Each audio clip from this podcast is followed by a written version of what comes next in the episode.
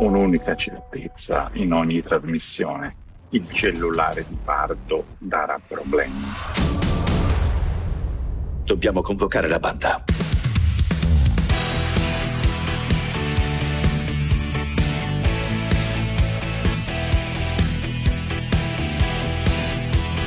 Tutti convocati di Carlo Genta e Pierluigi Pardo.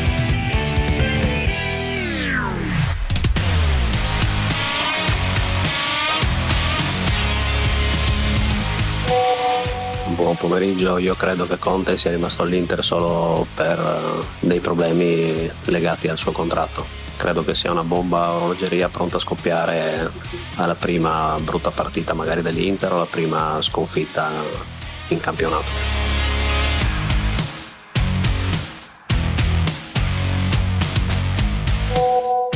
Secondo me hanno sbagliato tutto. Dovevano prendere Allegri, un signore, un signor allenatore aziendalista, avete mai sentito parlare male del Cagliari, della Juve, del Milan quando allenava in quelle squadre?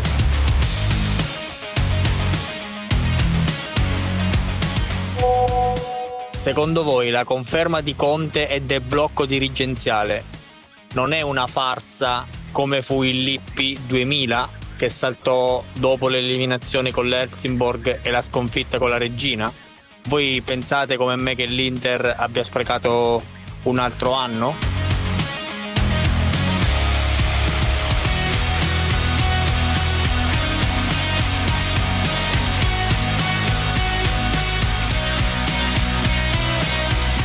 Opinioni dei nostri ascoltatori sul caso della, della, settimana, risolto come sapete con Conte che rimane all'Inter, ma il dibattito è comunque aperto e eh, continueremo a parlarne 80024 0024 per le vostre telefonate invece Radio Tweet di Pierluigi Pardo per chi è?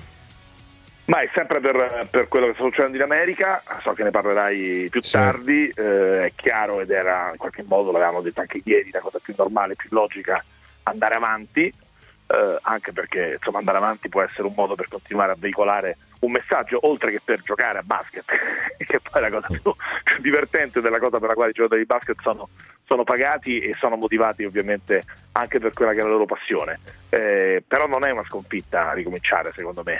Eh, immagino che qualcuno possa dire, beh, tutto questo casino per un giorno. Quello che è successo rimane qualcosa di storico e qualcosa che secondo me in futuro Uh, potrà essere de- da esempio anche su altre situazioni magari più, più di casa nostra, sì. più legate a, a, quello che succede in giro per l'Europa, fermo restando che poi la situazione americana ovviamente è particolare e nessuno di noi ha la, secondo me la possibilità di conoscerla profondamente. Certo, Però certo. insomma rimane, rimane il segno di una pagina storica veramente per lo sport e non solo. Non tutti sono d'accordo, più tardi ne parleremo, anche i nostri ascoltatori via via messaggio hanno espresso più o meno civilmente opinioni diverse, ma rimane comunque un argomento di discussione. Non facciamo politica, ma cronaca, semmai. E non è vero che questo non è sport, è sport nel senso più profondo. Secondo me, su questi argomenti torniamo, torniamo dopo. Non potevo chiudere la settimana senza la reunion Franco Ordine e Fabrizio Biasin. Buongiorno ragazzi. Ciao, ciao salute. Carlo, ciao Piero, salute, ciao salute, salute. So, so, che vi siete ciao sentiti con Giovanni Capuano, però non, non, insieme, in separata sede e io non avrei passato un weekend uh, bello senza, senza, sentirvi. Uh, d'altra parte io credo che Ciccio si stia preparando per Milan Monza del 5 settembre, giusto? Sì, sì, sto, sto facendo proprio un corso di preparazione accelerata, vado tutti i giorni al Parco Lambro a correre. con, con, Biasin, no, senza? No, no, no, no, no perché eh, voglio prenderlo in contropiede. Ma per chi tifi, scusami, per il Milano o per il Monza? Bella Franco? domanda. No, io tifo, voi lo sapete che io tifo solo e soltanto per i miei colori della mia patria eh, foggiana e basta. Il eh. tifo no, non riconosce altre religioni. Eh, mh, mm, comunque Milan Monza partita da vedere a San Siro tra l'altro eh, ma che... io non mi accontento di Milan Monza amichevole del 5 settembre 2020 io voglio, vorrei vedere qualcosa nel eh, settembre-ottobre del 2021 sì, cosa che non, non è così lontana dalla, dalla possibilità di, di verificarsi. Intanto voglio farvi notare, ragazzi, come il vintage, Milano città della moda, il vintage sia la moda del, del momento. Ibra dopo aver giocato gratis per sei mesi, questo lo ha detto lui, adesso si fa pagare come nuovo, cioè 7 milioni, ossia quelli che aveva chiesto Franco.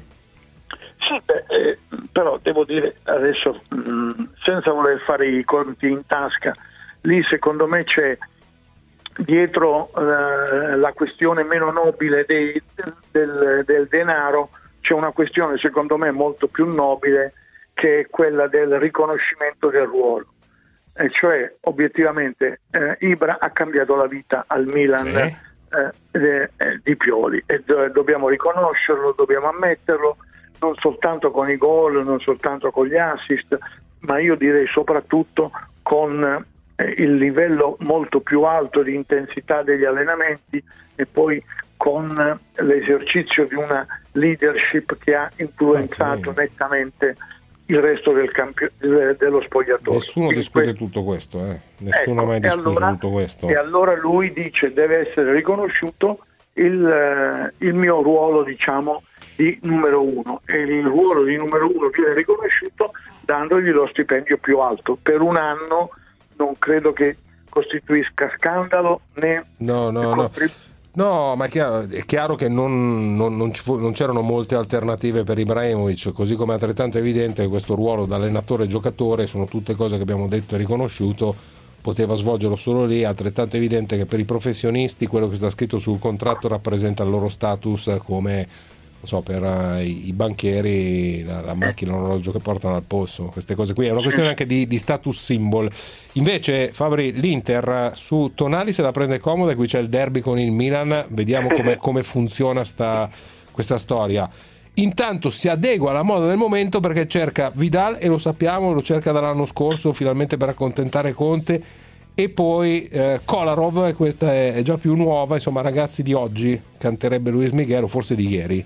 Ma credo che sia tutta una conseguenza dell'incontro del, dell'altro giorno, cioè eh, si sono seduti al tavolo, la, la, la dirigenza ha, fatto, eh, ha, detto chiaramente possiamo fare un, il mercato, sicuramente possiamo rafforzare la squadra, scordiamoci acquisti da 100 milioni. E allora a quel punto Conte ha tirato fuori le sue le sue carte, cioè i giocatori che piacciono a lui, le certezze. No? Kolarov è un giocatore che ha una discreta esperienza e potrebbe rientrare tra i desideri del, dell'allenatore. Dopodiché adesso da 24 ore si parla soltanto di Inter che avrà una squadra di eh, vecchi e rimbambiti. Ah. Io ci andrei un attimo coi piedi di piombo, nel senso che arriverà magari un giocatore un po' su con l'età, ma non è che l'Inter smette di acquistare i giovani. Tonali, per esempio, con Tonali l'Inter ha un patto sulla parola che vale quello che vale, per amore del cielo, col, col giocatore.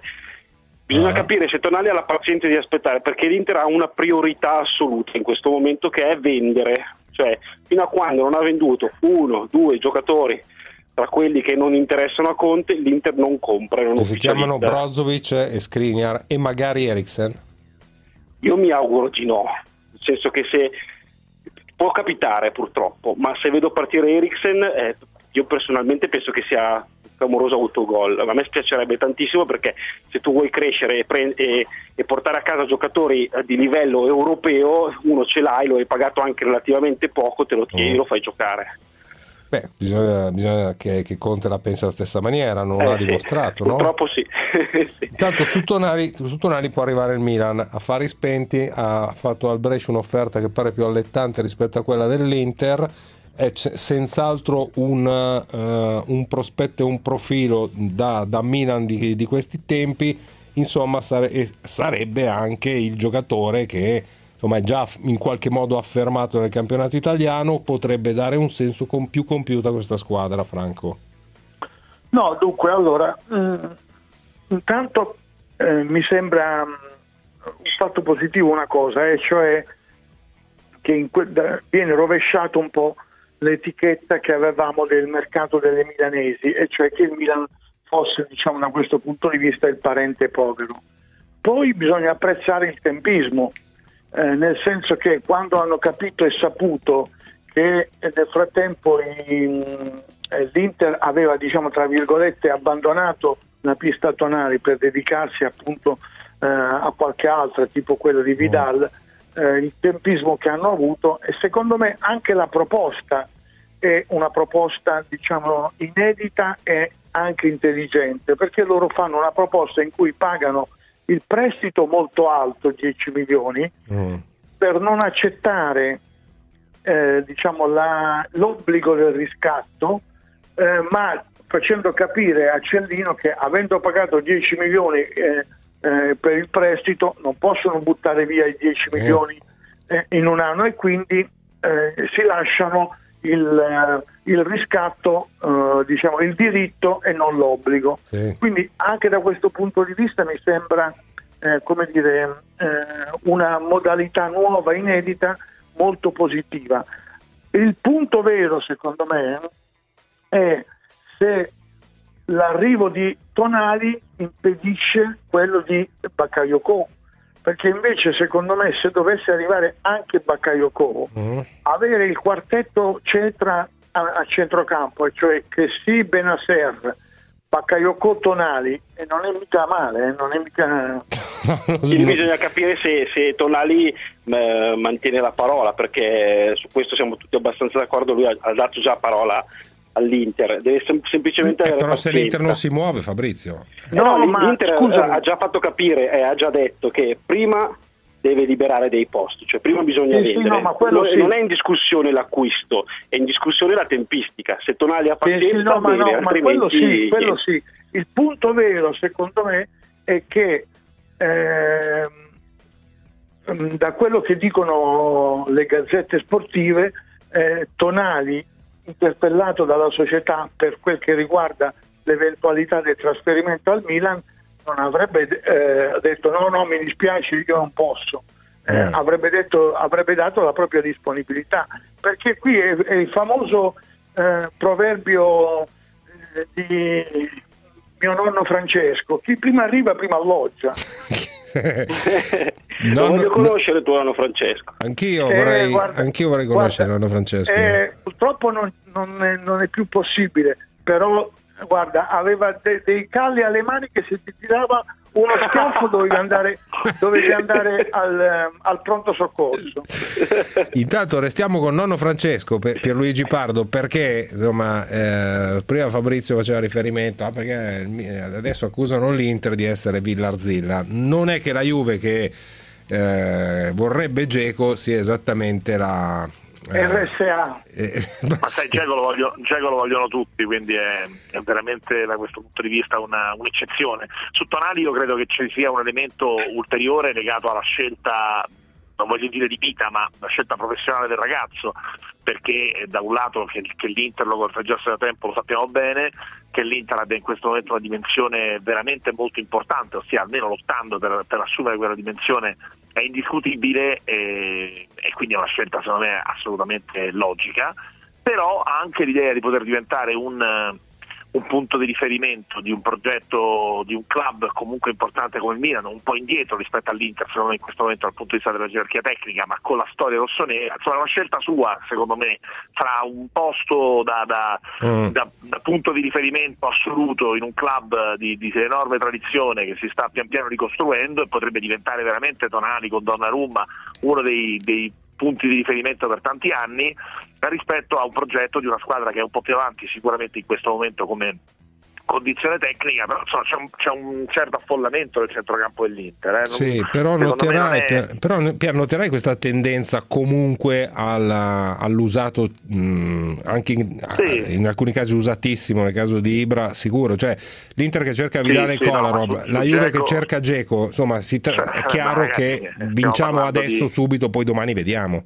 Ma certo, eh, aggiungerei anche la Lazio che si sta muovendo, secondo me, giustamente, legittimamente. La Lazio per me è un'ottima squadra, sai come la penso da, da tempo senza lockdown secondo me poteva sicuramente fare molto molto di più eh, ma eh, anche la Lazio si sta muovendo su profili dopo, vabbè, dopo il rifiuto di David Silva comunque continua a muoversi con Reina e con altri dei profili che servono per aumentare l'esperienza internazionale del club, perché la squadra è buona ma ha bisogno forse di un po' di, eh, di, di, esperienza in più, di capacità di giocare le grandi partite in più che certi giocatori ti possono dare, sia se giocano sia se anche non giocano, ma, ma comunque fanno parte di un progetto e danno, e danno fiducia e consapevolezza ai propri compagni di squadra. Eh, Geco, eh, vabbè, insomma, di, di che parliamo? Geco è un attaccante che, che secondo me rimane straordinario, se, certo, è un attaccante nella categoria dei, dei generosi per capirci alla Lukaku, cioè di quei giocatori che eh, danno un contributo fondamentale, Dzeko è chiaramente più tecnico, Lukaku è più esplosivo dal punto di vista fisico, ma sono quegli attaccanti che,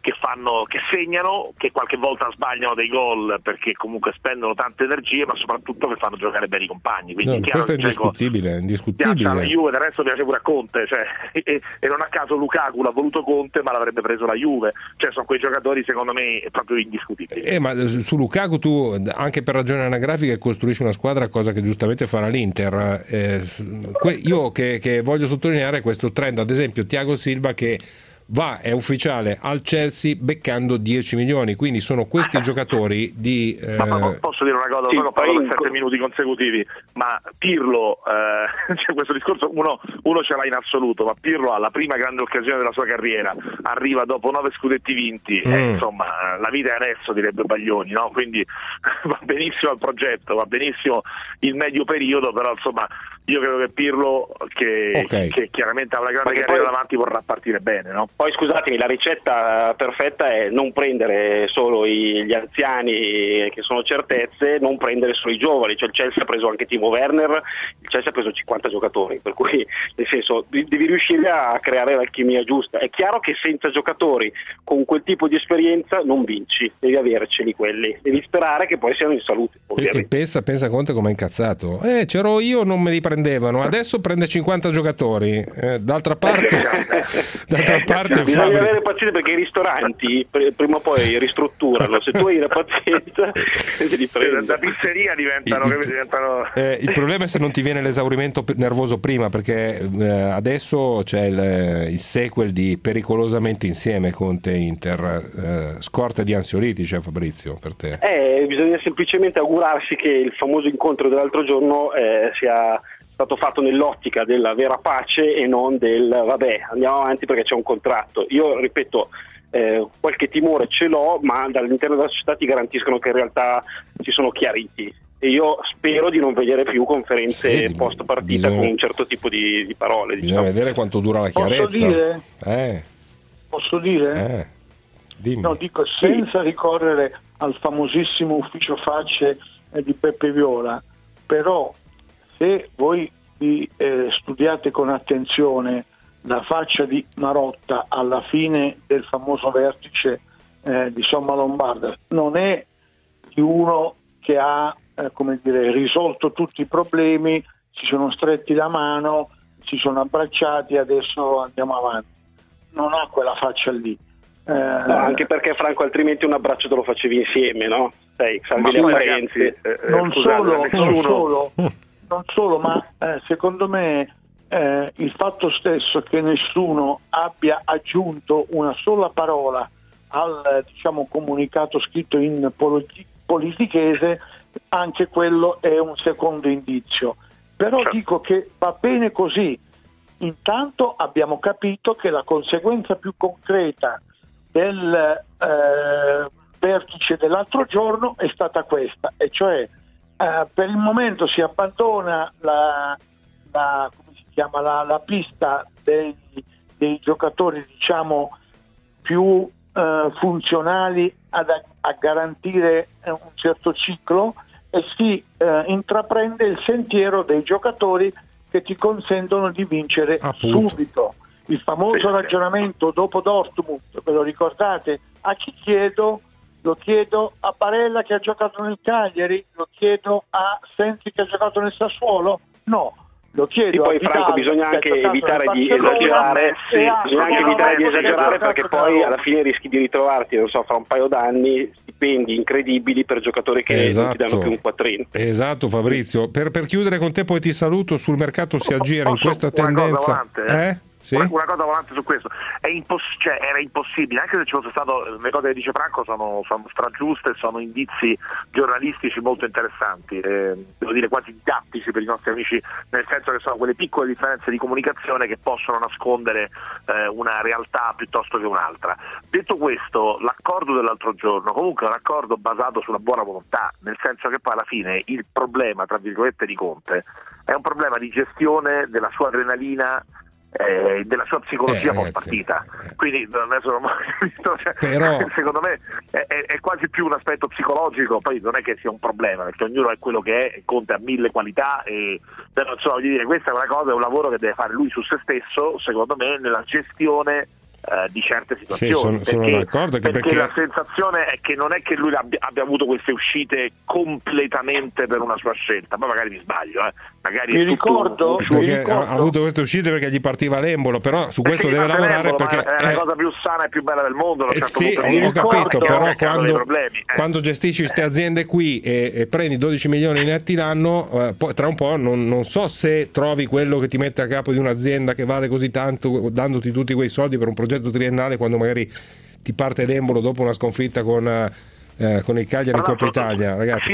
Fammi che- salutare che- Fabrizio che che, deve andare. Fab- eh, ciao Ma Fabri. dove deve andare? Ciao, Ma che ragazzi, eh, Franco, Franco, io, io-? Franco, Franco, io spero di raggiungere la pace dei sensi, che è un po' la tua condizione di vita, diciamo. Sì. Quella- Guarda che suo, guarda che la mia condizione ha il suo vantaggio. Eh, lo so, eh, lo so, lo so. Purtroppo E non è come adesso... te che, de- che- che tutti i giorni devi sempre fare la performance perché altrimenti ti danno la squalifica. Eh, È chiaro, è chiaro. Lasciamolo andare a fare la performance. Ciao Fabri, a Ragazzi, presto. vado a fare la performance. Vai a fare, vai a fare la performance. Beh, Volevo guarderemo dire, conto Carlo- ovviamente del GR delle 15. Sì, che non Carlo, c'è, ma lo facciamo aggiungere- apposta. Oggi non c'è, No, poi vol- torna da lunedì. Vai, Ma lo Franco. facciamo, lo facciamo. No, volevo aggiungere questo, che un'altra delle conseguenze del vertice è stata la richiesta immediata da parte di Marotta di ottenere lo slittamento, vi ricordate il famoso, la famosa polemica sul calendario? Eh, perché noi giochiamo... Mm, eh. Anche quella è un'altra conseguenza. Ricordo per onestà che il signor Marotta, eh, in quei giorni io lo sentivo eh, tutti i giorni, eh, per eh, il fatto della Coppa Italia che voleva che fosse spostato, invertito l'ordine di inizio della Coppa Italia, ve lo ricordate? Sì. Ah, Che Sì, sì. Inter- Napoli-Inter fa cominciare con Juve-Milan. Lui addirittura arrivò a minacciare di schierare la primavera. Sì, ce lo ricordiamo. Quella famosa, quella famosa eh, accusa, non c'era nessuno, chi, eh, chi c'era eh, dormiva mentre facevano i calendari, è obiettivamente ingenerosa. No, ma non, non c'è dubbio. Il fatto è che non, se, se hanno fatto pace, eh, No, sono no, tutti d'accordo. Per, per uscire lì sono state sbagliate, Eh, anche ragazzi. perché appunto non, non Ah, ho avuto la, la certezza e anzi in qualche modo la- l'accordo di questi giorni eh, va in quella direzione. Non ho avuto la sensazione che fossero volute completamente da conto, ho avuto la sensazione che fossero appunto delle- de- de- dei momenti in cui ti parte l'adrenalina, ti parte l'embolo, però non va bene, è ovvio che non va bene, ma lo sa anche Conte, ragazzi, stiamo parlando di un, Mm. di un allenatore, di una persona estremamente intelligente, di enorme carisma, che sa benissimo che quelle cose lì non hanno aiutato. Io sono, sono Eh, però- convinto di questo. però, E- e- Piera, ma que- sapete anche perché non hanno aiutato? Perché secondo me poi alla fine noi oggi parliamo di questo, invece di parlare di una stagione che è stata buona, perché Conte ha fatto una buona stagione per me, e non mi venite a dire zero titoli, perché zero titoli è un modo di ragionare secondo me troppo semplicistico. È una stagione di grande crescita in cui l'Inter ha gettato delle basi forti per il futuro, ma questo è indiscutibile. Se fai il paragone con l'anno precedente non c'è partita. E quindi questo è Non c'è- è successo. non c'è dubbio, E- ma il problema non è- il futuro, no? Si parli di questo, ti fa capire che dal Ma punto si vista parla di della questo per comunicazione- forza. Eh. certo che si parla, certo, ma è ovvio, Eh, ma per, non per tutti, forza si parla che- anche perché attraverso Certo. questo leggi il futuro cioè o eh, da- davvero hanno detto vabbè ci siamo scazzati abbiamo fatto la pace ci vogliamo un sacco di bene vogliamo co- continuare questo percorso come dice Conte oppure vabbè stiamo qui però poi vediamo perché insomma è già successo diverse altre volte no, che eh, dal, dal ristorante di qui sopra a- ai- alle lunghe attese in corridoio con Marina Abramovic al Marina Granosca e al Chelsea eh, dove poi è andato via con causa, insomma cominciano ad esserci dei, dei precedenti che magari non sono incoraggianti. Cosa fa Allegri, Franco?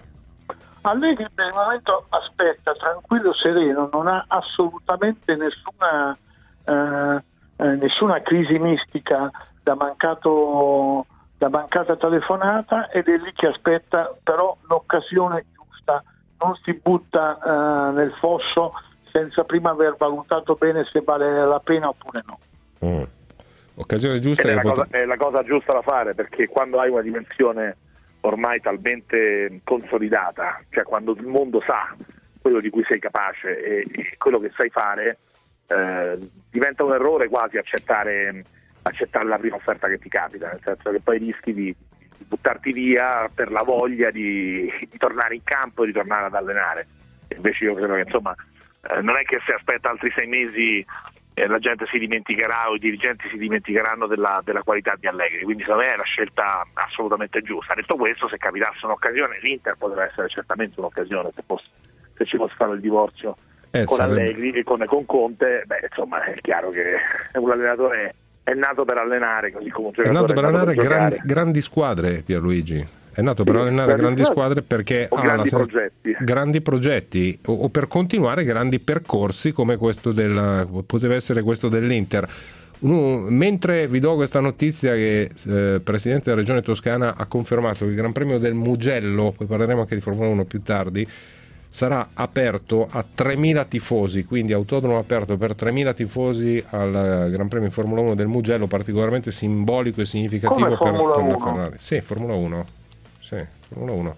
Quando corrono in Formula 1 al Mugello a settembre e potranno, ah, ecco. e potranno, e potranno andare 3.000 persone. Voglio se, eh, chiedervi ancora una cosa prima di salutare Franco Ordine che deve anche lui andare a fare prestazione come Biasin. No, no, no, no, non ho di questi impegni io. Non hai di questi impegni, lo scopriremo. No. Ma eh, no. tornando alla vintage di moda, si adegua anche Mancini che è sempre stato uno molto stiloso, chiama Chiellini e prima convocazione in nazionale per Ciccio Caputo, anni 31 appena compiuti i primi di agosto.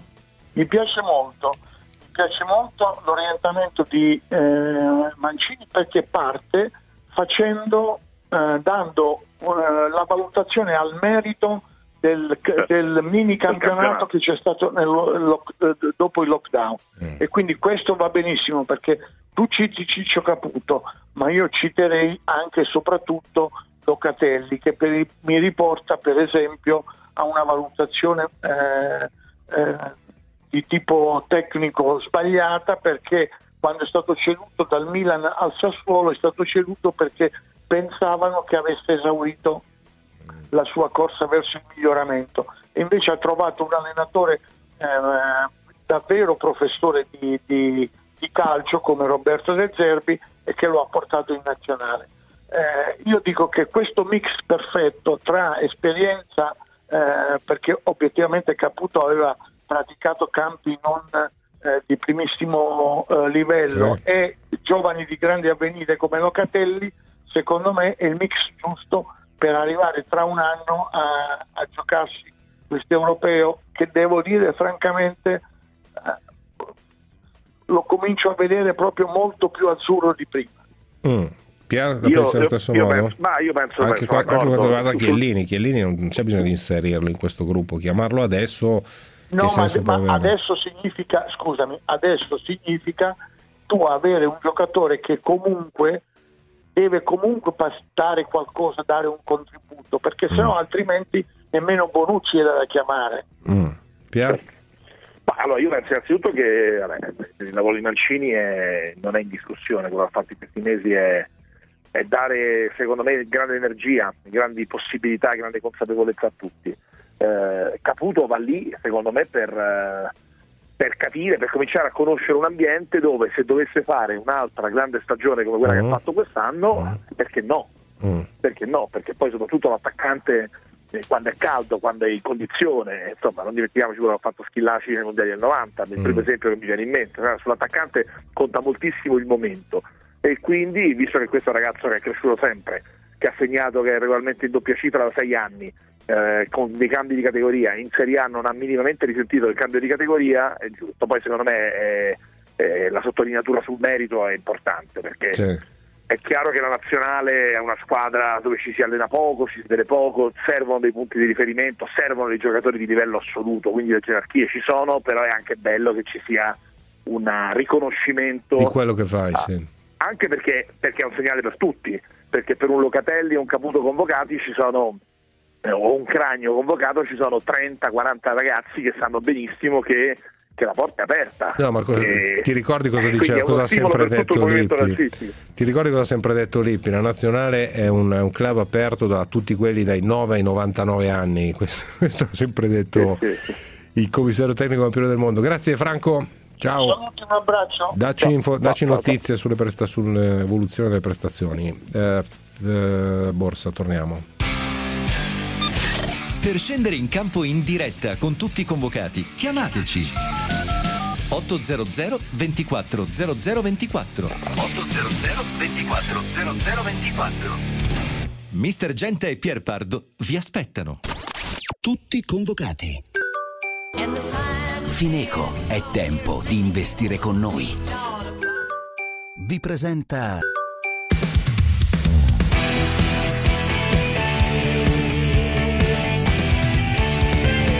Tutti convocati.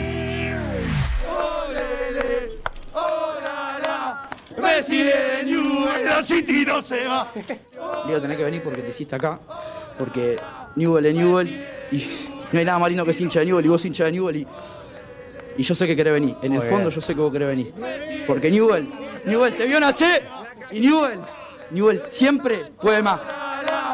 Messi de Newell, al City no se va.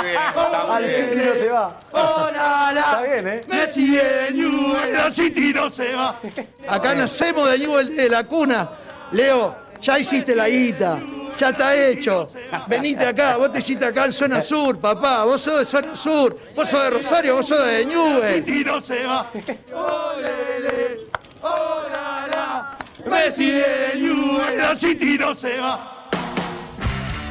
Assembramento, se ce n'è uno, a Rosario, città natale di Lionel Messi. A proposito, mi correggo sull'anagrafe di Ciccio Caputo, che non è nato nell'89 ma nell'87, quindi ne anni ne ha 33, esattamente come il 33enne, il calciatore 33enne più famoso del mondo. Ciao Daniel Martinez. Ciao, e non sono io quello però. No, non sei, no, hai solo, per te... solo perché non sei 33enne, perché altrimenti lo Approfitto, sarei. soprattutto perché sono 36, però approfittavo, sai, per... Poi non sei nato a. Rosario tu, mi pare. No, sono nato a, al Nadrogué. Sono nato a Nadrogué nella provincia di Buenos Aires.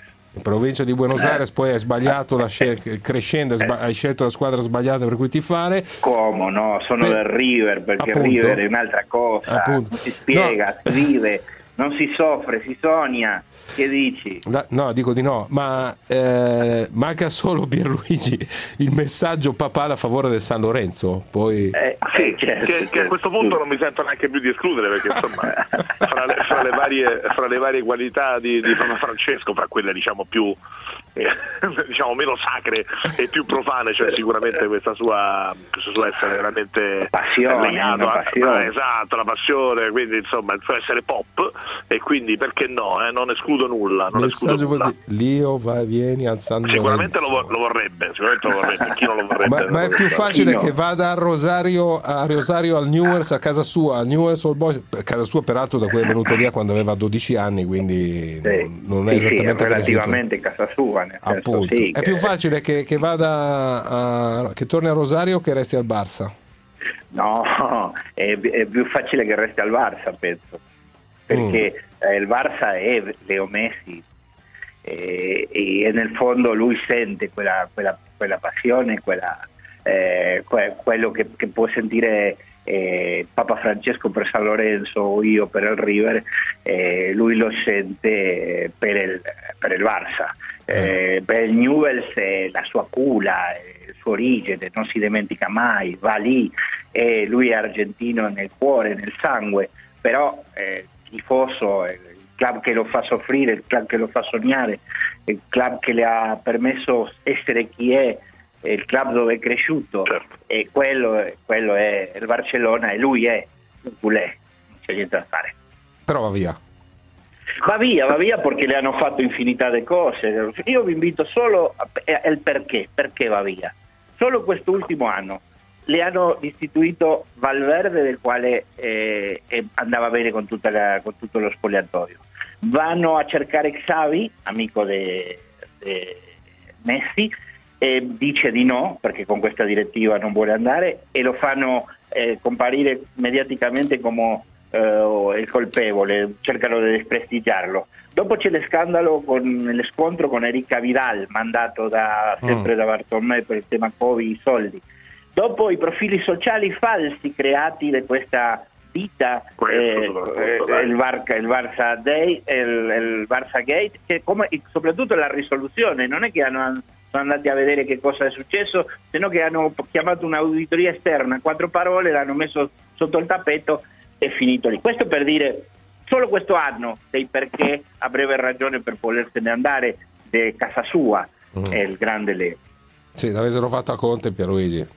La terza e anche la quarta no, guerra mondiale. Non voglio neanche immaginare. No, devo dire che di tutte le cose la più, la più odiosa è quella proprio il Barça Gate, no? cioè, certo, si, sì, scende, sì, si, è scesi su un piano che che non bisogna sulle, toccare. Sulle, sulla gestione tecnica si possono avere idee diverse certo. e da un certo punto di vista è anche sano che un giocatore per quanto grande come Messi non abbia comunque eh, diciamo, la, la, libertà e la possibilità di veto su qualsiasi cosa e di indirizzo su qualsiasi scelta. Può essere anche un segno di forza del club, ma il resto no. Il resto, quello che è successo, che poi non è chiaro appunto perché stanno messo sotto un tappeto, però insomma rimane una macchia secondo me nella gestione e va ben al di là della scelta di un allenatore o di, una, di un giocatore da prendere sul mercato. Sappiamo che anche Pierluigi peraltro nel 2017 eh, non per niente ha messo quella clausola. Nel 2017 è stata l'ultima rinnovazione ma perché metti una clausola proprio in quel momento che se eh, mh, vuoi liberarti a fine anno lo puoi fare, eh, ogni fine anno? Ha cercato quella clausola perché sicuramente eh, le, le, situazioni già non erano idilliche, idilliache, no? Mm, mm, mm. Sì, sì. Sì, sì, sicuramente. Sì, intanto stiamo, eh, aspettiamo che parli perché dovrebbe parlare per spiegare le ragioni per cui ha chiesto di andare via dal, dal Barcellona. Pier, eh, in questo mercato vintage, continuo a dirtelo perché io lo, lo vedo così, insomma, eh, è il giocatore, il vintage più alla page del mondo. Per gli sceicchi inglesi o francesi sarebbe un ulteriore feticcio. Eh, per l'Inter forse un lusso eccessivo e continuo a pensarlo, Pierluigi. Ma no, per l'Inter sarebbe una figata, se posso essere oh, incredibile. Cioè, sarebbe italiano, una cosa incredibile. Come, come, è stata una cosa incredibile, al di là dei risultati che sono stati buoni ma non eccezionali, prendere Ronaldo per la Juve. Eh, io su questo proprio eh, ho sempre la mia, la mia idea. Insomma, sono, mm. sono giocatori irrinunciabili che hanno un fascino e una qualità talmente superiore che se hai la possibilità, poi ovvio non devi, non devi andare in fallimento per prendere Messi, questo è evidente, insomma ci deve essere una sostenibilità economica, però se anche c'è un piccolo margine di rischio dal punto di vista finanziario va benissimo, è nella logica degli investimenti, se non investi per uno come Messi, ma per chi, cioè, di che parliamo? Secondo me non non c'è dubbio, il problema è che eh, le avversarie sono agguerrite e sicuramente insomma, non, è, non, è, semplicissimo. Ma da... cosa significherebbe per il movimento calcio italiano l'arrivo, stando qua, il signor CR7 di Leo Messi? Eh, cioè, cambia, cambia, il mondo. Io che racconto il calcio verso l'estero, eh, cioè, mi assistemo per non dormire più, nel senso eh, ogni settimana ci sarebbe da raccontare il calcio italiano, ci guadagnerebbe eh, il Sassuolo come la Sandoria, sì, eh, pari ma, pari. Ma il discorso abbiamo fatto quando, ma, Daniele, stessi discorsi abbiamo fatto quando è arrivato Cristiano Ronaldo, poi è tutto da vedere. Eh, que, sì. fino in fondo eh, quali sarebbero i vantaggi per l'Inter perché tutto il calcio italiano noi compresi figata sono d'accordo con Pierluigi Pardo mi domando se in quel famoso percorso eh, sempre tracciato da Conte non sia uno strappo verso l'alto forse eccessivo, eh, economico ma, ma, anche tecnico, poi è semplicemente un dubbio che, che mi viene. Eh, ci sono ancora margini per la permanenza al Barcellona secondo te Daniele? No, no, secondo no. me no, secondo me no, è già partita peraltro la macchina, grossa macchina eh, che, ha il Barcellona attraverso i media per, per far mh, mm, eh, colpevole di qualsiasi cosa a, a, a, quello che è avversario, in questo caso la giunta direttiva che ha come avversario Nio Messi. Eh, è già partito, Il, la mossa eh, de, si, si, può dire questo a quest'ora in una radio italiana paraculesca, la dico uh-huh. che non mi viene una di, di Bartomeu eh, dicendo ah sì lui rimane io me ne vado io il problema è, è beh, beh, proprio cioè, qualsiasi mente più o meno eh, chiara vede lì il, il movimento eh, che, che, non ha nessun senso perché se no lo avrebbe fatto immediatamente dopo l'8 a 2 ed è vero che non ha parlato eh, come capitano doveva farlo eh, mm. Messi dopo quel, quella catastrofe, ma neanche il presidente ha proferito una parola e ha un pelino più di responsabilità secondo me. Eh, sì, è già partita la, la, la macchina e, e pertanto eh, cioè, ovviamente che non, no, non mangia del vetro eh, eh, la gente che, che, segue a Messi né lo stesso Leo Messi pertanto eh, non abboccherà a quel tipo di trappola e potrà dire Bartomeu ho cercato anche di sacrificare che più potevo fare in realtà i soldi con i quali Messi andrà via secondo me Messi non può andare via gratis andrà via con qualche, con qualche intercambio e con qualche soldo questi sono quelli che salveranno il patrimonio personale di Bartomeu che per propria idea della giunta di Bartomeu quando è stato eletto ha ammesso che si risponde ai buchi neri del bilancio con il patrimonio personale e adesso sta cercando di fuggire. Sì, grosso è, modo è lo, scenario, è lo scenario più logico. Mm. Lo scenario più logico è che non è che tra 0 e 700 si arriverà a 350, probabilmente si arriverà a 100, a 120, eh, al massimo eh, a 150. Eh, però è chiaro che la mossa di Messi è una mossa fatta per, per mettere in difficoltà il Barcellona il Barcellona adesso ovviamente risponde, ma non mi sembra che sia un rapporto ricucibile. Quindi sì, bisogna andare lì con un'offerta intorno ai 100-120 milioni, sì. con eh, lo stipendio, insomma è un affare complesso. Ecco, io l'unica cosa che penso è che eh, per fare uno strappo così forte mm, Messi insomma, abbia già in mano qualcosa, non perché non abbia mercato, figurati, tu dici? A mercato, a mer- ma io penso di sì, o comunque sia consapevole del fatto che il suo valore può portare anche a un investimento che facendo due calcoli eh, poi ci sono le varie fiscalità, sappiamo che la fiscalità italiana indubbiamente da questo punto di vista può dare un vantaggio in questo momento, quindi per la fiscalità italiana parliamo comunque di un investimento da 400-450 milioni per 4 anni. Sì, guarda, più o meno fo- copia e incolla i numeri di, di Ronaldo, più o meno, sì, no? compreso sì, quei 100 sì, che la Juve, 120 che la Juve pagò per alla... Eh, due, mi permetto di dire questa cosa, con due anni in più a favore del Messi. Sì. Anagraficamente Quando, sì. Eh, anagraficamente come possibilità di sviluppo, eh, sì, con due anni in più, che non sono pochi a, questa, a, questo, a questo, momento. No, certamente. Grazie Daniele, abbraccio. Un piacere come al solito, eh, però ricordate sempre Rio. Cambia squadra, cambia ascolta me, cambia squadra. Yeah. Sei sempre in tempo. È, ma, ma, che momento è, bellissimo. Che momento è. Ma, ma ti fare per il San Lorenzo direttamente. No. Sì, eh? e vabbè, vediamo, se prendono Messi ci, facciamo un pensiero tutti e due. Allora... È la senda Vecianella, no? È il Rosario Centrale. Rosario Centrale. Eh, traffico. Tutti convocati anche su WhatsApp. Tutti convocati anche su WhatsApp. Lasciate i vostri messaggi vocali al 349 238 6666. 349 238 6666. Tutti convocati.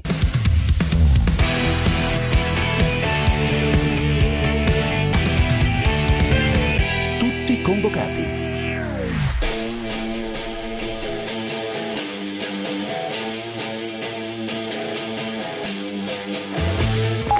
Amrabat eh, è stato un piacere vederlo, eh, siamo parlati in inglese, è un piacere vederlo finalmente qui sulla Fiorentina. Direttore, direttore, puoi rispondere in qualche modo a chi ha visto nella mancanza di Chiesa, Milenkovic e Pezzella nella foto ufficiale della presentazione delle maglie un indizio di mercato? Dai ragazzi, è una, è una situazione di marketing, l'ufficio del nostro marketing che, che, che lavora sulla, sulle foto e sulle immagini della, della presentazione della, dell'ufficiale della Camera.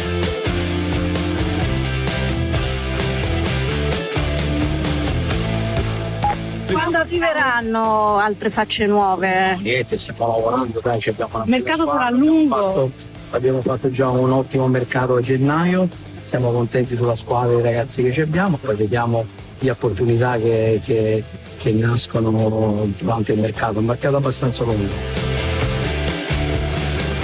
Questo era Gio Barone, eh, ovviamente boss della Fiorentina, il braccio destro di, di Rocco Commesso. Beh, Pierluigi nella- nel, nel mercato di oggi la, insomma, gli indizi ne- ah, che, che si cercano, la presentazione delle magliette nuove diventano quasi sempre fondamentali. Eh. Eh, guarda, innanzitutto- Ibra con la maglia del Milan resta al Milan, eh, Cristiano Ronaldo con la maglia della Juve rimane lì. Poi, poi non è sempre così, mi pare che Mangonan fosse nel verso, vado a memoria, nel video della campagna abbonamenti della Roma l'anno che poi è partito. Non è, non è sempre così. No, innanzitutto i complimenti alla Fiorentina, ai suoi giovani, ad Aquilani, perché insomma va sottolineata Bravo, questa cosa che in quest'epoca così di, di- di notizie nel- è caduta, se non sbaglio, nel giorno di Messi, Pirlo e Conte, quindi insomma ci sta che sia stata un po' oscurata, però è, è da sottolineare. Ma secondo me a Firenze stanno facendo un buon lavoro. Eh, Amrabat è sicuramente un buon giocatore.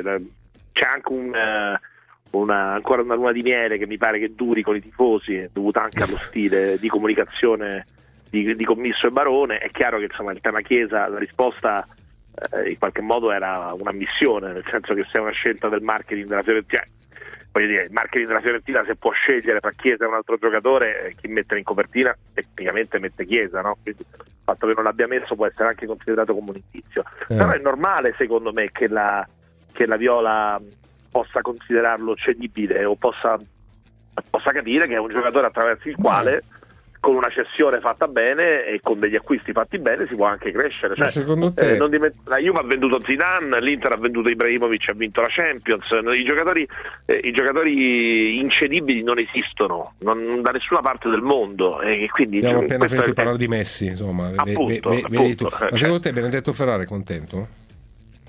Io, io e Benedetto nelle ultime ore abbiamo parlato più che altro di due album di Springsteen, dove abbiamo due posizioni lievemente diverse, ma insomma nella grande, nella grande ammirazione per tutti e due. Insomma. Sei contento? Bene? Ciao ragazzi, ciao. Viva il boss, viva Springsteen. Allora, molto velocemente va detta una cosa sul discorso che facevate delle maglie di Chiesa, di chi c'è e non c'è.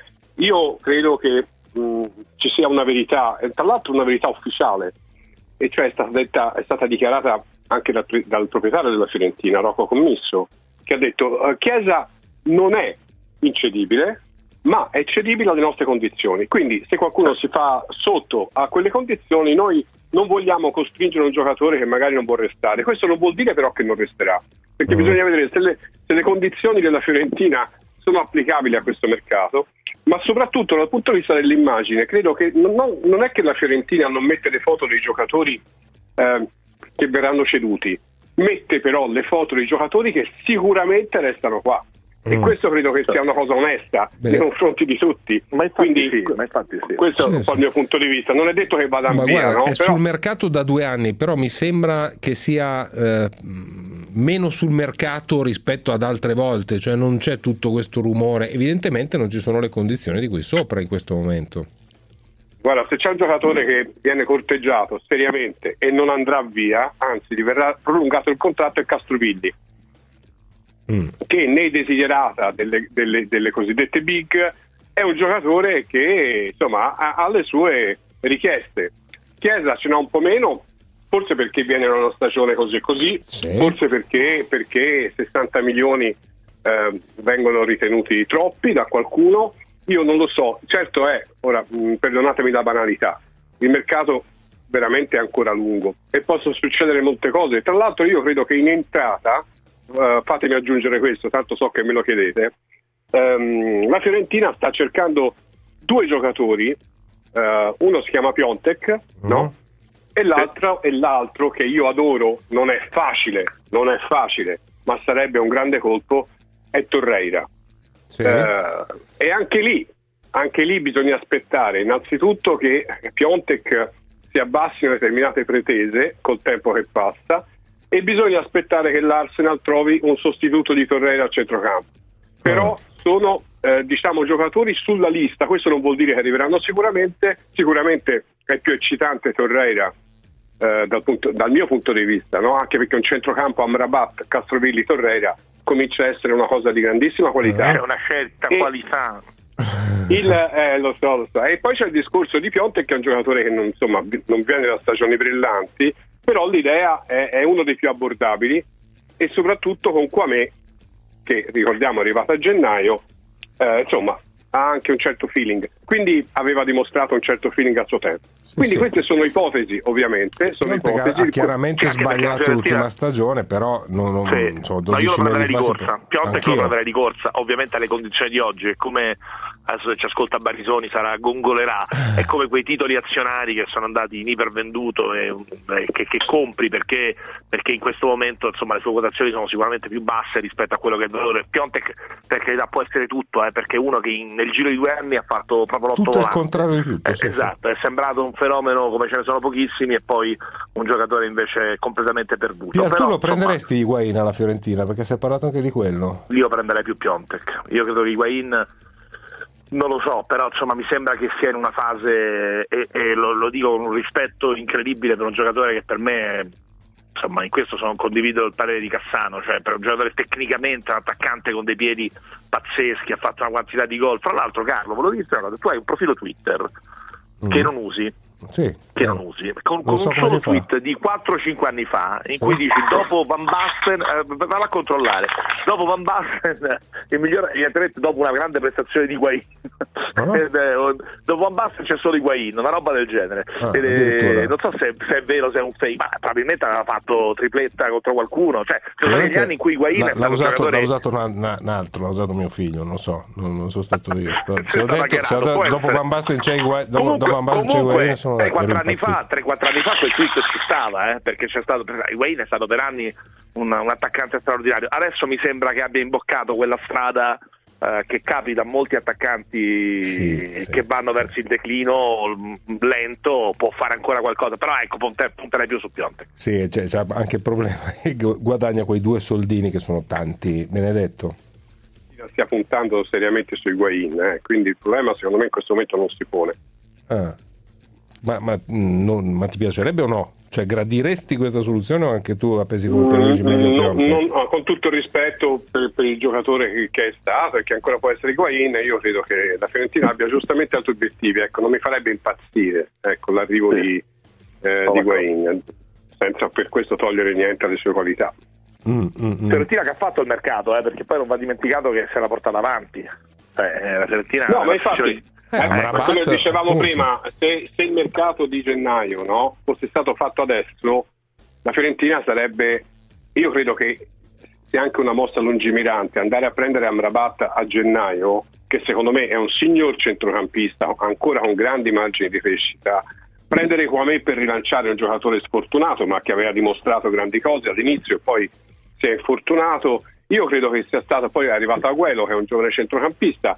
Io credo che il mercato della Fiorentina sia un mercato assolutamente, in questo momento sicuramente non è da, da- da- da caroselli, però devo dire che siamo, manca ancora più di un mese alla fine No, del poi, mercato, poi- sta- poi è chiaro, siamo sereni. Insomma. non, non mi ricordo chi ci diceva Pier un giorno la Fiorentina non può vivere in questa maniera, cioè non può, eh, deve smettere di festeggiare le salvezze, questo è corretto Pierluigi. Sì, sì. No, deve smettere di festeggiare le salvezze e deve, deve sicuramente affacciarsi stabilmente alla- alle coppe, cioè deve, deve diventare quello che fino a un anno fa era il Torino, adesso fa un po' ridere perché il Torino viene una stagione complicatissima, però insomma deve affacciarsi in quella dimensione lì, Sono di, una squadra che, che deve lottare, che deve farsi trovare pronta, che deve essere stabilmente fra il quinto e l'ottavo posto e poi, e poi negli anni in cui dovesse succedere qualcosa di molto positivo può sognare un posto in Champions League. E poi per carità, insomma, c'è, anche, c'è stato anche il Leicester, però No, no, ma la ormai dimensione fiorentina deve essere quella. il calcio, il calcio europeo, e sottolineo purtroppo, vive di, di steccati molto precisi che eh, alla fine c'è una rispondenza abbastanza precisa tra fatturati e risultati, quindi è molto difficile. Ecco, l'Atalanta da questo punto di vista è certamente un'eccezione, la Lazio è un esempio virtuoso, però comunque alla fine ecco, la Fiorentina deve, deve guardare all'Atalanta e alla Lazio come, Eh, sta come due stabilmente esempi, nella buona, nella buona borghesia del calcio italiano, ruolo che, in cui, in cui è, sempre, è- è sempre stata. Grazie Benedetto, ciao Pier, ci sentiamo lunedì a questo punto. Lunedì. Grazie ragazzi, allora fermiamoci un attimo, ma torniamo subito. Per scendere in campo in diretta con tutti i convocati, chiamateci 800 24 0024 800 24 0024 Mister Gente e Pierpardo vi aspettano. Tutti convocati.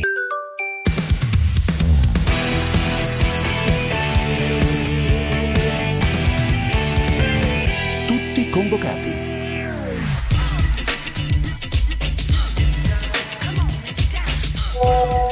È brutto sentire anche la stampa sportiva politicizzata.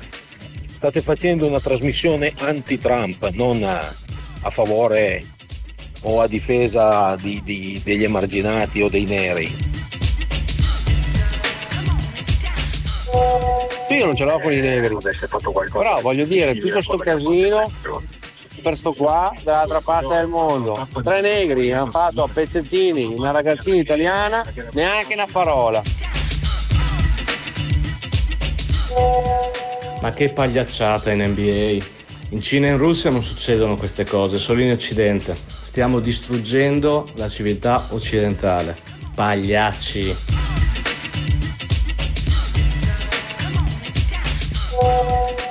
Genta, coglione, cominciate a parlare di sport e non cominciate a rompere i coglioni con i vostri cazzo di black power e tutte le cazzate che ci avete in testa. Parlate di sport, pagliacci.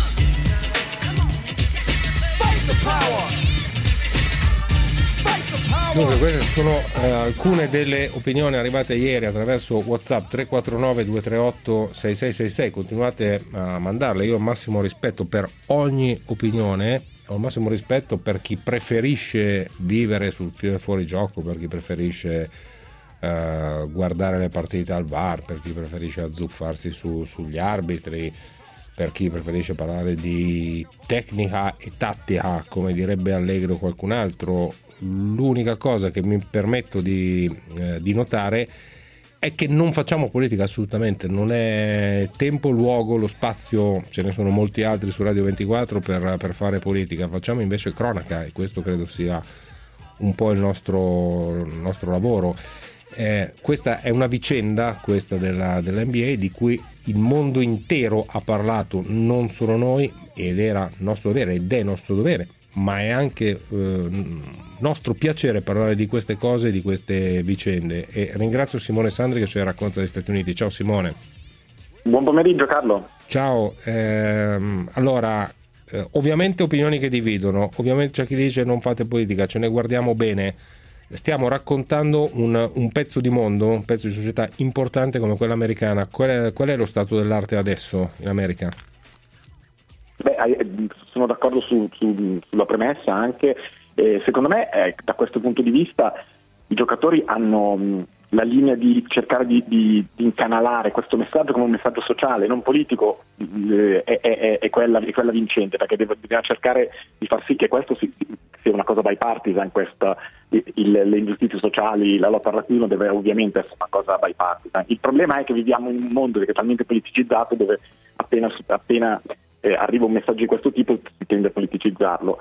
Detto questo, la, la- la soluzione è arrivata come tutti eh, avevamo previsto anche ieri, eh, i giocatori alla fine hanno deciso di tornare a giocare, si, si ricomincerà domani, Ehm, c'è stato questo meeting molto lungo e, e secondo diverse fonti anche eh, con diversi punti di vista eh, nella serata di, di, eh, di- di venerdì, mercoledì, e invece che poi giovedì, dopo una notte diciamo, di riflessione, eh, in, in mattinata nell'incontro che sarebbe dovuto essere risolutore, eh, ci, ci sono voluti solo 15 minuti per i giocatori per decidere di tornare, di tornare a giocare. Adesso ci devono solo spostare i particolari, ci sono delle discussioni tra giocatori e, e proprietari con l'intervento decisivo di Michael Jordan che fa da, da liaison tra, tra proprietari e, e giocatori, ma, ma sicuramente il walkout è scongiurato e da domani si cominceranno con i playoff. Mm, Tra l'altro Berinelli, poi ne parliamo, intervista di oggi sul Corriere della Sera, eh, ti leggo solo il titolo di questa intervista di Roberto De Ponti, tacere non si può, ci sono cose più importanti di una partita di basket. Giovanni Bruno, buongiorno. Ciao direttore. Buondì, ciao Carlo. Ciao, ci hanno detto non fate politica, parlate di sport. A me sembra che eh, se non, non parlassimo di queste cose non parleremmo di sport, no? Ma, fu- ma hai stra ragione, ma non vuol dire niente. Eh, sono di- mh, opinioni, ma, ma è, ma è il giusto, no? Perché tu sai meglio di me, la storia parla da questo punto di vista. Tu segnalavi l'intervista a Bellinelli su Corriere della Sera, io segnalo un gran pezzo scritto da Walter Veltroni sulla Gazzetta, che proprio si incastra con un concetto di storia e attualità. Eh, e non è solo il pugno alzato di Tommy Smith eh, nel 1968 o quella la ricorrenza del 63 della marcia di Martin Luther King con I Have a Dream, ma c'è anche tanto, cioè io quando ho visto quelle cose, diciamo, al di là, passami eh, l'effetto che ho vissuto guardando le ragazze del basket femminile americano con la maglietta indossata con i sette proiettili sulla schiena, perché di questo stiamo parlando. Stiamo parlando non della questione politica, stiamo parlando della polizia che spara sette proiettili alla schiena di uno che si era steso sulla macchina. Poi magari c'era pure il coltello che dicono anche quello, poi bisogna vedere se realmente lo aveva, perché sei meglio di me. No, ma infatti, Questo è, ritorno, ritorno a, un- a colui che fece tanto per, per il concetto dell'etnia, e delle- che è Nelson Mandela, 95, no? Ti ricordi? i Come no, mondiali di di rugby? rugby. Furono... che fece appassionare la popolazione nera allo sport più bianco in assoluto in quel momento, con la squadra più bianca in assoluto che erano gli Springbok. Guarda, lo- Ecco, questo- questa è la rabbia che mi monta no? quando sento pure questi pareri fa- fate sport e non politica. Eh, allora sai- tutto quello che hanno fatto Tommy Smith e gli altri, non lo so, mi, mi viene, mi viene un qualcosa di, di nervoso. No, ma anche a, me, anche a me, pur nel rispetto massimo delle, Sì, delle opinioni e, ci di, mancherebbe. e- e di- di chi mi dà del coglione perché parlo di queste, di queste cose, ma mi va benissimo, io continuerò a farlo, e mm, orgoglioso di essere un coglione se parlo di queste cose. Allora siamo in due. No, ma anche perché... d'altronde, come- è meglio averne due, no? è, è- è meglio averne due, fidati. Poi ti faccio sentire che cosa mi ha detto ieri Beppe Severniera a proposito di questo parallelo che è stato fatto, che secondo me è un po' forte tra il, il pugno guantato di Smith e Carlos e questa, eh, e- e questa vicenda, però è indubbio, eh, Simone, come fa, fa benissimo Giovanni Bruno a citare quella immagine delle ragazze con quelle magliette. Lo sport sta facendo il suo ruolo, cioè sta eh, spendendo la sua popolarità e la sua immagine, dimostrando che, come ha detto qualcuno, con un'espressione che mi piace molto, non è un mondo a parte, ma una parte del mondo, Simone. Sì, sì, no, questo senza dubbio. E devo dire che il problema è stato che, la- la- se vogliamo essere eh, eh, onesti, anche è stata però una mancanza di strategia da parte dei giocatori, perché il- il- non doveva, non doveva, eh, eh, la, la situazione è un, è un po' eh, precipitata con l'intenzione dei Bucks di, di boicottare o di walk out o di partecipare, sarebbe la, la parola migliore, alla partita contro Orlando, perché come avevamo detto anche ieri, le discussioni su che cosa fare erano ancora in divenire. Si, si pensava di annunciare prima della partita Celtic Toronto una sorta di pausa di due giorni come, come protesta. Il problema è stato che il, il fatto che i Bucks abbiano deciso senza avvisare nessuno, abbiamo detto anche ieri, senza neanche avvisare i Magic che erano sul parquet, di eh, non, non scendere in campo e non partecipare eh, alla partita, ha fatto sì che tutte le altre squadre si siano, si siano messe in coda e che poi sia uscita questa cosa che veramente non era mai sul piatto, quello di dire interrompiamo la stagione perché non possiamo giocare in un clima così. Il problema adesso è che dopo che è arrivata addirittura sul piatto una cosa che non era, non era realistica, la, la real- la verità è questa, non era realistica che la NBA potesse davvero abbassare la, la serranda sulla stagione, il problema di ritornare a giocare un giorno o due dopo un pochino annacqua il tipo di protesta. Per questo il sindacato non è stato contentissimo di quello che ha fatto Milwaukee, avrebbe preferito farlo in un contesto diverso con, con una strategia a medio termine eh, in- in, in- eh, che, che avrebbe dato un po' più senso a questo tipo, a questo tipo di pausa. Invece così c'è anche la critica di chi dice che allora i giocatori comunque non hanno fatto abbastanza perché poi hanno deciso di, di- di ritornare anche senza avere una vera vittoria, tra, tra virgolette, eh, almeno nei confronti dei proprietari. Sì, però resta certamente un po' di confusione Giovanni, però resta il valore simbolico no, di quello che, che è successo e io credo anche sì che quel valore simbolico eh, viva nel- nel- nella misura in cui poi torni a giocare, no? Sì, eh, sono anche d'accordo con Simone, cioè nel senso è stato forse un- più un discorso di pancia che un discorso di testa, cioè nel senso facciamo subito così e ha preso un po' in contropiede tutti, sarebbe stato più logico eh, avere una situazione mh, leggermente più ragionata, anche se eh, l'effetto, come tu dici giustamente, è stato dirompente, perché l'NBA una cosa del genere, l'interruzione, la non presentazione su un campo non è una cosa da poco soprattutto eh, in, in uno dei, dei- degli sport massimi da questo, da questo punto di vista, secondo me.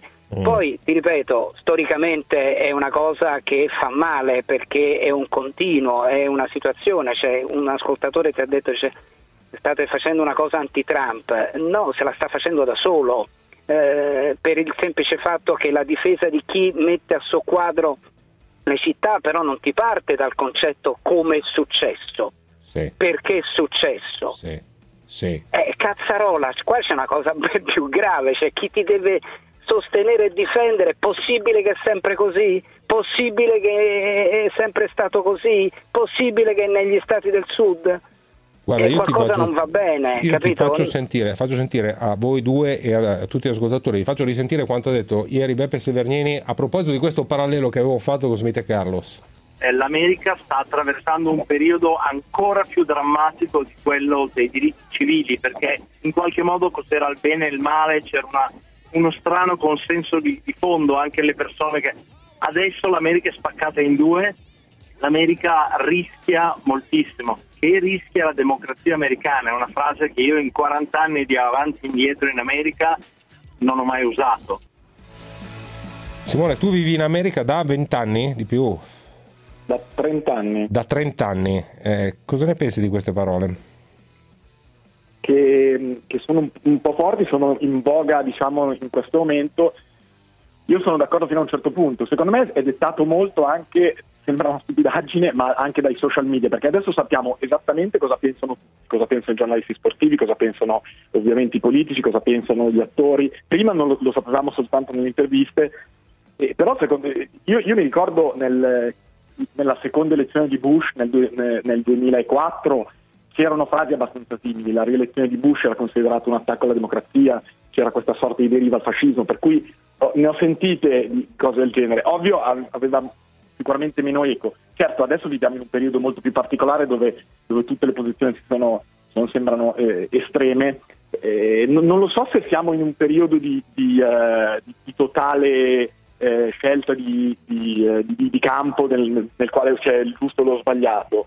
Eh, se fosse così sarebbe, secondo me sarebbe molto triste perché l'idea che ci sia una metà degli Stati Uniti che sarebbero disposti a scegliere eh, ciò che è sbagliato, ciò che è ingiusto, mi, mi, mi tristisce un po' da, da cittadino americano. Per cui eh, spero e credo che non sia proprio così, che ci siano, che ci siano diverse posizioni, ci siano, ci siano delle posizioni ovviamente ai, ai, eh, ai lati molto estreme, ma ci sia di fondo comunque una, una- una bontà di fondo. Io sono com- comunque convinto che di fondo ci sia, da un punto di vista morale, il popolo americano non sia quello che viene magari dipinto adesso, sono, sono abbastanza ottimista. Che poi, che poi questa sia un'elezione assolutamente particolare e ci, siano, ci sia tanto in gioco, quello ovviamente è un altro discorso. Sì, grazie Simone, ci sentiamo ovviamente nei prossimi Grazie giorni. Ci sentiamo ovviamente nei prossimi giorni. Eh, Giovanni invece a me piace in ogni caso suonare i social media, però sentire la voce del superstar dello sport perché solo, mh, guarda, solo in questo senso, in questa misura, in questa dimensione possono essere davvero un esempio per i ragazzini. Tante volte si dice ah, ma i campioni sono esempio per i ragazzini. No, sono- non sono esempio per i ragazzini per come giocano, per quello che fanno. Gli esempi devono essere altri, però secondo me dal punto di vista così anche culturale è bello che si spendano in questo modo. Verissimo, anche perché diciamo nei confronti di- della gente che ti vede, che paga un biglietto e le cose, tu non è che sei una marionetta, non è che metti il, il gettone e giochi con la pallina nel flipper dove vai a rimbalzare da tutte le parti.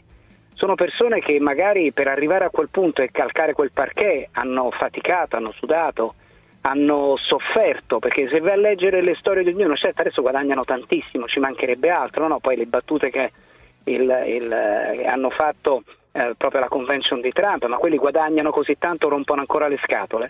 Eh, però ci sono arrivati, cioè facendo la fame, no? Eh, eh, per- quindi molti, altri no, altri sono stati fortunati. È certo che tanti sono fortunati rispetto a cosa erano prima, però vai a vedere da dove le loro origini e tutto quanto il resto. Ecco, qualcuno dovrebbe ancora insegnare a sfogliare dei libri di storia, oppure vedere, adesso non voglio dire Kunta Kinte, però eh, il negro nel narciso, qualcosa di questo genere che servono sempre a imparare un minimo di lezione. Ecco, questo stop magari potevano farlo in un'altra maniera, magari potevano allargarlo ancora di più, deve far riflettere soprattutto sulle nuove generazioni che cosa succede in determinati posti, in determinati D'altra luoghi parte- e soprattutto con chi realmente ti deve difendere. D'altra parte, direttore, sfogliando sui libri di storia, tu sei un maestro nel- nella materia, scopri che eh, lo sport e la storia spesso hanno camminato a braccetto nei momenti più importanti. Monaco 72, inutile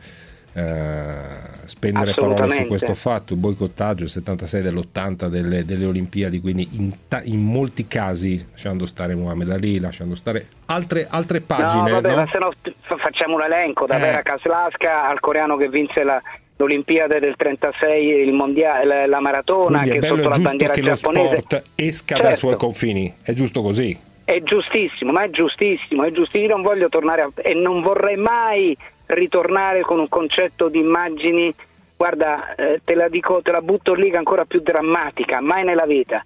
Ma guarda che Sarajevo 84 e rivederlo dieci anni dopo, che era Lillehammer 94, che erano passati dieci anni e col disfacimento totale per la guerra civile, e quello deve far riflettere gente che prima era tra virgolette a braccetto che si sparava. Quindi questo è questo, diciamo, non voglio arrivare al- a quello che diceva Severnini e sono d'accordo con Simone, Mm. però nello stesso tempo dobbiamo riflettere realmente che cosa avviene. E attenzione, non è una fiction quello che sta avvenendo a livello dell'elezione de- di Trump. Allora, eh, prima di salutarti, Luca dalla provincia di Pisa, buongiorno. Luca? Non c'è. Fabio dalla provincia di Bergamo c'è? Sì, buonasera, salve gente. Salve. Dica. Grazie per la convocazione. Ma io credo che comunque eh, ci sia da calcolare anche il fatto che queste personalità sportive, che a volte sono pagate fior di milioni dagli stessi sponsor, non faccio nomi, ma che hanno sfruttato per anni la manodopera minorile, non mi sembra che si siano fatti grossi, grossi problemi a essere diciamo, i rappresentanti di queste, di queste grandi case. Quindi secondo me è più una cosa politica più che razzista. Mm. Non so Eh, se mi sono spiegato. Sì, ho capito, molti sono pagati dalla Nike dalla- dall'Adidas, eh, da questi sponsor qui, possiamo anche fare nomi e cognomi, tanto sono polemiche eh, anche piuttosto, piuttosto datate. Non credo che eh, chi, chi è sportivo debba farsi eh, portavoce delle- di tutte le eh, disfunzioni che ci sono nel mondo, perché altrimenti diventa un po' complicato, no Giovanni? Sì, eh, diciamo per certi versi non è sbagliato quello che dice, uno si ricorda sempre eh, determinate altre cose, no? come vengono confezionati i palloni, come vengono confezionate le barche, la manodopera minorile è giustissimo. Ed è anche quello una maniera che deve, deve uscire fuori. E questo fa parte anche del nostro mestiere, però in questo momento è un'altra cosa, è un discorso di etnia, loro si sono fermati, non è che, che hanno bloccato un campionato e non hanno dato pane per i tifosi, ci mancherebbe, si sono fermati per un concetto di riflessione di dire basta per un po', per vedere un attimo di, pensiamoci un attimo a quello che avviene, riprendiamo un attimo i libri di storia e vediamo che cosa è successo fino adesso, siamo migliorati o no. Ripeto, io ho sempre negli occhi Nelson Mandela che non è con la guerra che si riesce a ottenere, lui stendeva la mano al popolo bianco quando divenne presidente, si mise la maglietta degli Springbok, non Sì, dimentichiamolo, sì. e fece appassionare il popolo nero alla partita di rugby, si abbracciarono, guardatevi il film Invictus per essere un po' più tranquilli e poetici nel vedere le cose e meno aggressivi. Poi è ovvio che eh, c'è la malavita, è ovvio che ci sta tutto quello che viene detto anche da- dai vostri radioascoltatori, ci mancherebbe altro, è da rispettare tutto il resto, ma in questo momento io rimango con quei sette proiettili nella schiena Io di una anche. persona e non so, non mi ricordo i minuti precisi del, del ginocchio sul collo del- di Blake, cioè io non lo so, eh. Io con te, io con te, io con te direttore. Senti, ti, ti ringrazio, ma eh, pri- prima una battuta. eh, il tour che parte domani dalla zona rossa, come, quali emozioni ti dà? Zona rossa Facciamolo, per- guarda, mi dà una grande emozione perché il tour è sempre il tour come lo sarà anche il Giro d'Italia. Zona rossa parte, però vanno, pedalano perché bisogna pedalare e forse dal punto di vista spettacolo televisivo rimane totalmente inalterato rispetto a tante altre cose. Ecco, il calcio io sono rimasto un po' con un diciamo, Mm. non felice di vedere tante partite senza nessuno. Qui, bene o male, la gente in strada con le mascherine qualcuno c'è, magari l'arrivo non ci sarà l'entusiasmo, però li vedi pedalare, li vedi andare, quindi è già qualcosa di, passami il termine che non è, non è azzeccatissimo, di positivo Grazie direttore. e di bello. Grazie a te Carlo. Ciao, ciao Giovanni Bruno. Allora, fermiamoci un istante per il traffico e poi torniamo. Siete tutti convocati anche sui social. Anche sui social. Scriveteci a et tutti convocati su Twitter o cercate la nostra pagina Tutti convocati Radio 24 su Facebook. Tutti convocati.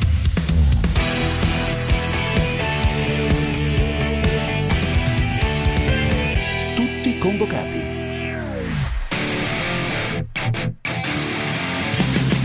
Umberto Zappelloni, buongiorno. Buongiorno, buongiorno a tutti. Ciao, come stai? Tutto bene, grazie. Tutto bene? Meglio della Ferrari di sicuro, ma non ci vuole Di moltissimo. sicuro, non ci vuole molto, anche perché stamattina hanno forse toccato il fondo, perché le prime prove del Belgio sono veramente stati lontanissimi a un secondo e tre dal miglior tempo, a un secondo dalla prestazione dello stesso tipo di qualifica dello scorso anno al venerdì, quando c'erano due Ferrari davanti a tutti in Belgio e ci sono rimaste fino alla domenica pomeriggio. Ecco, non credo che si potrà ripetere. No, Spa, però, insomma, Spa è eh, sempre stata lo la pista. lo- sì, lo sapevamo. No, certo che esce il, il tuo libro, il grande libro della Formula 1, la rossa e le altre. In questo momento le altre sono più belle della rossa di sicuro. Le altre eh. sono più belle, non è, la, non, è la, non è la prima volta perché sono anni che la Mercedes continua a dettare legge, a dominare e, Lewis Hamilton ad essere il padrone assoluto della Formula 1, tra l'altro si riallaccia perfettamente al discorso che avete fatto prima con eh, Giovanni Bruno, con Simone Sandri, perché Lewis Hamilton è stato uno dei primi grandissimi campioni dello sport a eh, illuminare quello che stava accadendo eh, e a manifestare contro il razzismo. Lui è sceso addirittura in piazza in una manifestazione a Londra, insomma, in prima persona. e A me ha fatto molto effetto, sai, quella roba. 1, insomma. Più della- lì è stata clamorosa. Più perché- dell'inginocchiarsi è vedere Lewis Hamilton che è Lewis In mezzo, Hamilton in mezzo a, eh, agli altri manifestanti eh, insomma, a insomma, manifestare le sue Assolutamente, perché idee. sai, un- una cosa è inginocchiarsi in mezzo al campo quando Bravo, bravo. eh, stai tranquillo, un'altra cosa è andare a mischiarsi in mezzo alla folla e a, e a manifestare per dei diritti sacrosanti. Insomma. Quindi tanto di cappello perché ha dimostrato di essere un, un- un uomo oltre al campione che è e di credere in certi valori molto importanti. Possiamo anche non essere d'accordo quando parla di essere vegano, di- eh, però da questo punto di vista tutta la vita siamo con lui in questa battaglia. Senti, eh, cosa hai scritto in questo libro che vorrei leggere? Ma questo libro sai, è, è la storia di, pe- di persone e personaggi che hanno raccontato, tra l'altro l'ho scritto con il mio amico Luca Dalmonte, con il quale avevo già scritto il primo libro una ventina d'anni fa, e eh, abbiamo raccontato la storia di questo mondiale attraverso i personaggi, insomma, 70 anni di imprese, 70 anni di gioie, ma anche parecchi dolori, perché insomma, la Formula 1 è comunque uno sport che resta pericoloso, anche se fortunatamente sono tanti anni che non succede nulla, anche se proprio questo weekend si corre in Belgio dove un anno fa eh, ricordiamoci che Antoine Hubert eh, morì in pista nella gara di Formula 2 alla vigilia della prima vittoria di Charles Leclerc. Sì, al- eh, che, che è stato omaggiato da- dallo stesso Leclerc. A questo proposito, credo che tra vent'anni bisognerà aggiornarlo, spero con nuovi personaggi, perché in uno sport profondamente in crisi mi sembra che eh, ci si aggrappi con forza ai ragazzini, da Leclerc a Verstappen a Lando Norris. Assolutamente, hai ragione. Sembra che ci sia una generazione di personaggi importanti. Leclerc lo conosciamo bene perché siamo italiani, perché l'abbiamo visto anche sovraesposto in questi, questi ultimi mesi. Tra l'altro si è fatto il favore di firmare la prefazione a questo libro eh, raccontando cosa significa indossare una tuta Ferrari ed entrare nella storia della Ferrari. Però Verstappen, eh, Norris, Russell sono giovani che stanno facendo di più dei rispettivi compagni di squadra, che stanno dimostrando che l'uomo può ancora fare la differenza, anche se di Formula 1 è dominato ovviamente dalle macchine e dai motori. Però c'è spazio e io credo che ci sia questa nuova generazione di piloti usciti magari più dalle PlayStation che dai, che dai kart, che però poi in pista riescono a fare la differenza e anche un po' a essere personaggi, a essere divertenti, insomma. Per cui da questo punto di vista, se la Formula 1 ri- riuscirà a creare delle regole eh, che- e a farle soprattutto rispettare e a riavvicinare un po' la battaglia nei prossimi anni, restituendoci un po' di spettacolo, credo che dal punto di vista umano sia garantita da questi ragazzi. Sì, è quello che speriamo, anche perché pure a Spa per chiudere gli altri berranno lo champagne i tifosi della Ferrari, l'amaro calice. L'amaro calice e poi tra l'altro dalla settimana prossima comincerà poi un trittico italiano perché avremo subito Monza, poi Mugello, poi più avanti avremo addirittura Imola, tre gare italiane, cosa mai successa, irripetibile nella, nella storia della Formula 1 credo, però purtroppo con poche chance, non nulle, di vedere una Ferrari sul gradino più alto del podio, perché dovrebbe veramente capitare qualcosa di impensabile oggi. Sì, purtroppo sì, e tra l'altro abbiamo detto prima, Mugello 3.000 ammessi alla, alla gara sarà aperto, minimamente aperto, perché 3.000 ovviamente 3.000 spettatori sono, sono pochissimi, però anche questo, abbiamo parlato a lungo di simboli, anche questo può essere un piccolo positivo segnale. Grazie direttore, a molto presto. Grazie a voi, buon pomeriggio, Ciao grazie per la Umberto. convocazione. Ciao Umberto Zappelloni, eh, Edoardo Lavezzari in redazione, eh, Roberta Frisari e Gianmarco Veronato in regia. Ciao a tutti, ci sentiamo lunedì, tutti convocati alle 14. Minchia, è stato una montagna russa. Grazie ragazzi, grazie, andate in vacanza, divertite perché ve lo meritate.